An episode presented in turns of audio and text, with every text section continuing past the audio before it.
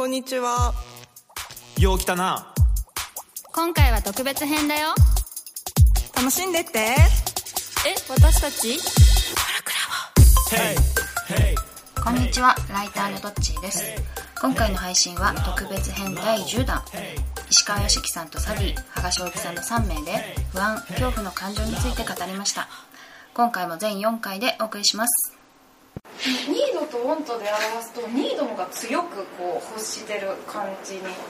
なりません？でもこう初期的にはね。日本語だとああなあだってこれはニードはニードなんでないと困るからさ。必要なだから性欲も満たされないと困るし食欲もだし睡眠欲も満たされないとすごい困るから。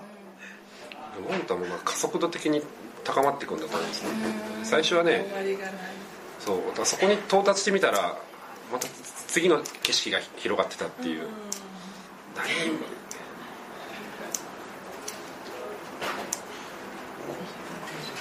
ウォントをこなしていくと解像度が上がっていくん。だと思あうニードは解像度が上がっていかないってなん。かうん。加賀さん。の中のオントって例えばちょちょっとすいません。ねその前に外江津郎さん。が言ってたので、あなるほどなと思ってたのが彼のじゃあ欲望が何なのかって話で、でえっとねまず信念として持ってるのが人間なんかに何か新しいものは作れないっていうのを彼は持ってるんですよ人間なんかに新しいものを作れないからじゃあ何ができるかっていうとすでにあるものを発見するだけだっていう。ああそっか。科学も全部そう言われてる本来あるべきものを見つけるのが俺の欲望であり仕事だと。例えばミケランジェロがだ作ったその教会に本来あるべき聖書台ってどんな台なんだろうっていうのをそれをそれを考えるだけなんだと。みんなそれができねえんだよって言って自分がこれを作りたいじゃないってそう自分が作りたいっていうそれが邪魔するんだ。とどうそんなんどうでもいいそうでもいい本来あるべきものを謙虚に見つけるだけだっていう。それが俺がやってることなんだよって言ってて。それをじゃあ形にしてるだけなんですそうなんですよ。なるほどね。それがやっぱ彼がガガウディととの対話を通して学んだことなんですよね。漱石も建築家になりたいと思ってたらしいんですよ。ね。来たね。そう。でもその友人に「いや建築より小説の方がその日本だったら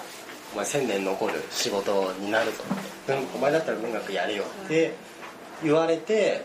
その文学学び出したって話があって。でもなんか漱石が建築をやることによって社会に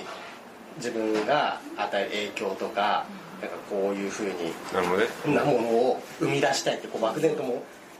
ある輪郭とそれを小説でやってることって多分近いというか一緒なんだよね。あー本人の中ではそう。別に別それはガウディとの元利宣長みたいなもんだよね。習ってそうまさにその話聞いてね。だからそのさっきの「What do you do」の「How」に行く前のものを見つめることが多分本と欲望だよねけどみんな「How」のところの肩書きを本とハウとかホワイみたいなねしょうもないとこに目がいってる。たまたまハウが小説なのか建築なのかっていうだけの話で。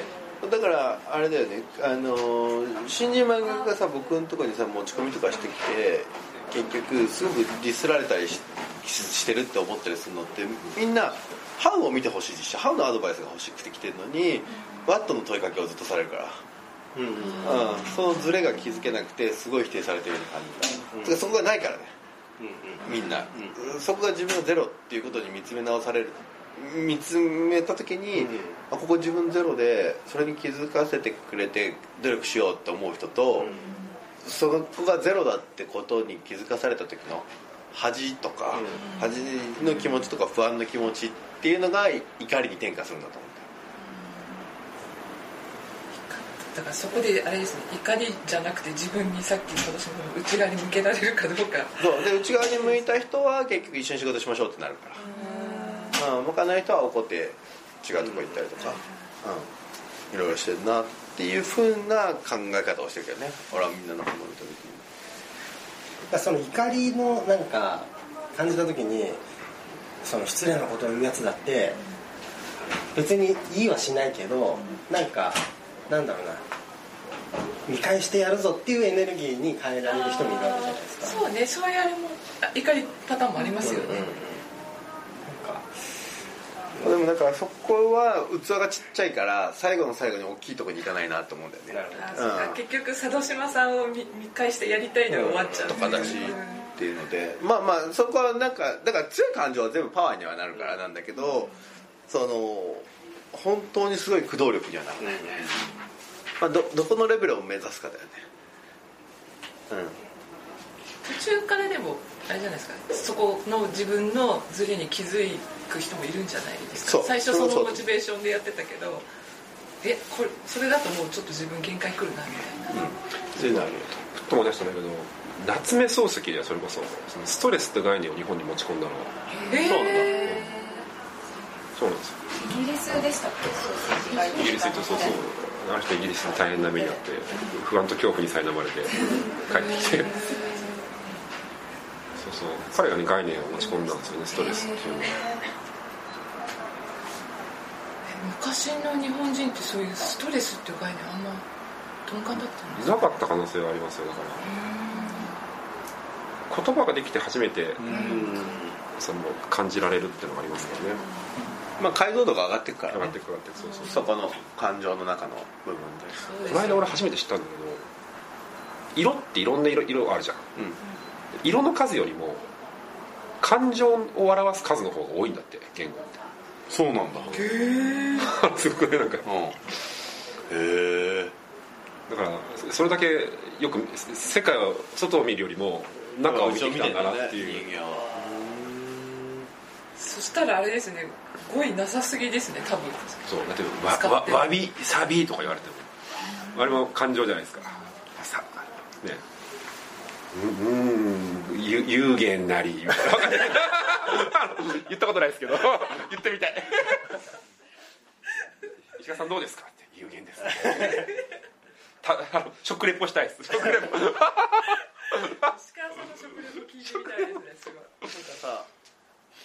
さっきのさ、うんうん。その会おうとしたさ、うんうん。ガウディの人うん。ってさ、外外さ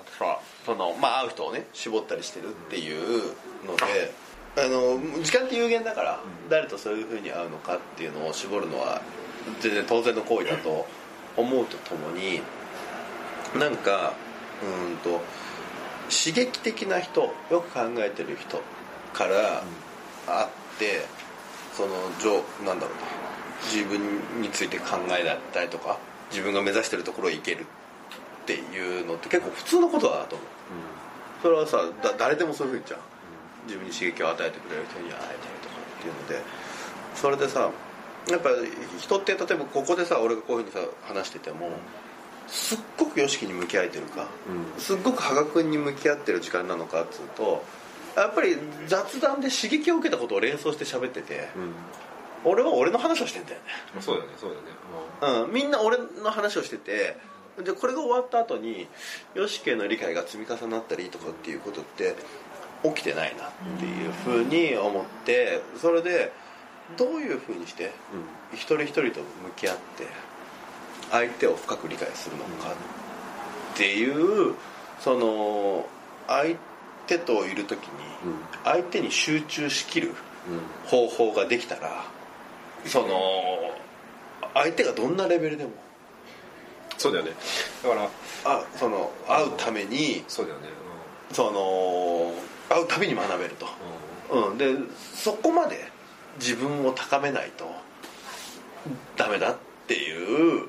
は話をこの前さちょっと経営者で集まってやってた時になってそれでじゃあどうやったらそこを高めれるのか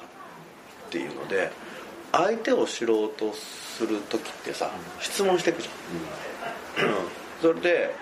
うんとオープンクエスチョンだと相手がなかなか答えられないからクローズドクエスチョンとかを積み重ねてあの会話をした方がいいとかっていうのがさ会話術としてはよく言われるわけだけどそこでさ言われたのがさクローズドクエスチョンってうんイエスノーとか何かで答えて、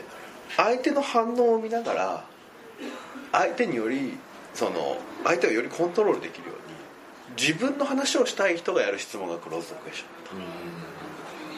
相手の心の中にある何かを本当にだからクローズドクエスチョンを積み重ねてる時点で誘導が入っちゃってるから。クローズドクエスチョンっていうのはどういう。質問例えば、コーヒーが好きですか紅茶が好きですかっていうそうあいう。2択もうん決まってるとか。イエスノーでイエスの答えられるうん。ハークはもっと休暇があった方がいいと思う。どう思う？とか、うん、でイエスって言ったら、うんじゃあどの休暇がいいのとかってさ、もう会話の流れがこっちが決めてんじゃん、うん、ノーって言ったらなんでなのとかっていう風な形で結局はなんかこっちに話したいこと伝えたいことがあってそれがより伝わるようにするためのステップを踏んでるっていうのが、まあだからクローズドクエスチョンは尋問だよねだから、うん、結局は、うん、でそうだね。相手が本当に問いに答えれるオープンクエスチョンをどういうふうにして積み重ねるのかっていうことがそのうんまずはうまくならないとダメだそうだね。と、うん、それで、うん、そそれをどういうふうにしてやるのかっていうややり方とか、あ問い問いかけの仕方とかのコーチングのセッションに出てたんですよ。それを4時間ぐらい受けてて。あそうすると僕全然人の話聞けてねえなと思って。あのそれって生きてる人を相手にする時には有効だと思うんだけど、ん。死んでる人を相手にする時には難しいんだよね。問えないから。確かにね。元織宣長とは会話してたらね元とか。元織宣長は1000年前の日本人は何を考えたんだろうかって考えたしマー君なら漱石でしょ？で外江鶴さんはガウディっていうこの死んだ人が一体どどうどうだったんだろうかってことを知るためには質問ができないんですよ。で残された文字とか作品を見てもやっぱ分かんないんですよ。で外江鶴さんはそれを散々こう悩んだ結果ガウディが何を考えてたかは結局分からんっていう結論になったんですね。で発想の逆転があって、ガウディを見るんじゃなくてガウディが見てたものを見ようと。ああそうだよね。でガウディやっぱ自然を見てたんですよ。そうすると自然の中に本来あるべきものがあると。で元織宣長も結構同じようなことやってて結局文字っちゅうのはダメなんだって発想なんですよ。でそもそも文字っていうのは中国から来てるからもうその時点で侵されてると。その文字が入る前の日本人が何を考えてたのかっていうのを本当にたいその理解するためにはその文字が入る前の作品って「万葉集」とか「古事記」なんですよ。で彼がやったのはとにかく「万葉集」を繰り返し朗読するってことなんですよ。やっぱ体験するってことなんですよ。その当時の人が桜を見てこういう歌を読んだっていうのを自分も読むことで桜を見てあこう感じたんだっていう身体値だよね。いや今ね本当にその羽賀君たちにねうんもうさなかなかみんなさあんだけさ矢島君がうまくいってもさ好きな漫画の小回りから構図から全部真似て漫画描いてみろって言ってもみんなやんないね。あそれ矢島さんそれやったんだうん。いや矢島君のあれ面白くなったのって100%全部メゾン一国とコマの大きさと人物の構図とうん。吹き出しの位置が一緒。100%一緒なんだよあれ。そうなんだそうしたら面白かった急にずっとつまんない漫画描いてたのにさあの全く全部同じにしたらむちゃくちゃ面白くなった身体値だよねそれ、うん。だからそのその人やっぱ知ろうと思うとこうやって座って質問を言葉を応酬するよりも一緒に旅に出た方がいいと思うんだよね、旅ってその人が見るものを感じたものを自分も見て感じるっていう。えだから羽賀君さ宇宙兄弟のさ1話目全ページ全コマ同じ構図で中のセリフ全部変えてキャラクターも。物語書いてくる。バディものじゃあその課題それでやりますか。あそれでやってよ。それで超面白くてさうん小山さんに見せてさ面白いねっつってさ いや小山さん気づきそう。気づかなかったら面白くない？いやでもね矢島君のあのコップ君のやつメゾン一国って読み比べてごらん。でもそう高橋留美子以外は気づけない。ねああこれをパクってるってこと？こんなに露骨なパクリは気づけないなと思って。それ言っちゃって大丈夫なんですよね。大丈夫だってそこからまた今縦スクロールにして全く違うものに変えてまた戻してってっていうふうにしてまだまだ矢島君のコッペ君の1丁目が完成する、超途中の途中だからね、そうそうだからその人の身体値をね得得できたらそこからもう自由にできるんだよね、あきっとその人ならこう考えるだろうっていうこう振る舞うだろうっていうのがいやその身体値を考えに行くっていうのとあと本当に誰だと何を考えてるかなっていうか、俺やっぱさだからい井上武彦って今日何考えてんだろうなとか小山中也って今日何考えてんだろうなとか、考えるのは結構いいよね。うん、なんかあった時に例えばさお俺にとって大変とか重要な意思決定だなって思うものがあった時にこの課題が孫さんの目の目の前にあったら孫さんなんて言うかなとかって考えるもんね。そうだそうん。で興味を持ってもらえないなと思ってもう一回自分で考えようと思うんだけど。いやそうそうだよね。だから今日ねこれからそのえ英語で発表しなきゃいけないと、でも所詮そのジャパン Japanglish なんですよ、ででも昨日やったのが孫さんの英語をひたすらこうリピリピートしたんですよ。孫さんの英語って聞いたことある？すごいゆっくり喋って、もう文法めちゃくちゃ。あそうなんだ。しかもめちゃくちゃなんだ。文法はかなりむちゃくちゃ。だけど劇的に伝わる。し笑いも取るっていう。小泉さんもそうらしいねああ進次郎君、うん。の英語がむちゃくちゃ伝わるって誰かがこの前。あそうよしきがそうそうよしきの投稿を見てその話をよしきにしちゃったよ俺。めちゃめちゃめちゃめちゃ伝わる。やっぱねその多分孫さんのことを学ぼうと思った時にもなんかやっぱ本とかそんなの見ない方がいいと思うんです孫さんの喋るのをそのまま真似した方がいいんですねでそれもそうだよね。でそれ例えばそのなんですかえっと決算の発表とかの動画とかいっぱいあるんですよ今今の時代。それをそのまま真似すると多分孫さんの思考ってもうね体に身体値として入るはずなんですよ。いや孫さんのさ話でさやっぱさすごいなと思ったのがさ、やっぱそのほぼ成功も覚えてないんだ。って、失敗も覚えてないし。失敗を忘れる人ってすごくいるけど、成功も覚えてないから今度これやるぞっていうふうにどんどん言える。で今の自分の状態っていうか手札の中で考えれるからその前の成功を握りしめちゃってると、今の手札でも同じ方法をやろうとするけど全く違う方法が毎回考えれるって言ってて、そうだと思う。孫正義さんの欲望はもうね繰り返しから言うのは「I have a vision of singularity」っていうのね、もうシンギュラリティそのそのコンピューターが人間の知能を超えるっていう、もうそれだけなんです。でそっから考えると彼がやってる行動はすまあそうだろうなと思うことばっかりなんですよ。そう。そう俺もなんか本当あれだもんな今回さその矢島君と一緒に八丈島行ってさ、そのコッペ君っていうさ熊が、たちの村が八丈島にあるっていうからさあることにしたいって言うから。分かった分かった。じゃあ八丈島行こうっつって、で八丈富士一緒に登りながらさあの八丈富士ってのはむちゃくちゃさ登りがいがある面白い山でさか火山でさ火口の周りを一周できるわけ、でさらに火口の下のところの降りてってさいやあの池があって真ん中にめちゃくちゃいいじゃん。あ池行ってさ矢島君と二人でさじゃあこの池にシャンペーンしようぜつってシャンペーンしてさ。みたいなことやっててさもうこれが仕事って最高だと思ってさ。そういうことだよね。でそういうふうな雑談しててさそれがどんどんどんどん楽しくなっていくだけみたいなのでさ俺がみんなが楽しんだらさギャハハギャハハ言えてさ、でそうするとその矢島君のことめっちゃ分かるよねなんかね。あそう。一緒におしっこするとね。いやそうだよね。だからなんですかね。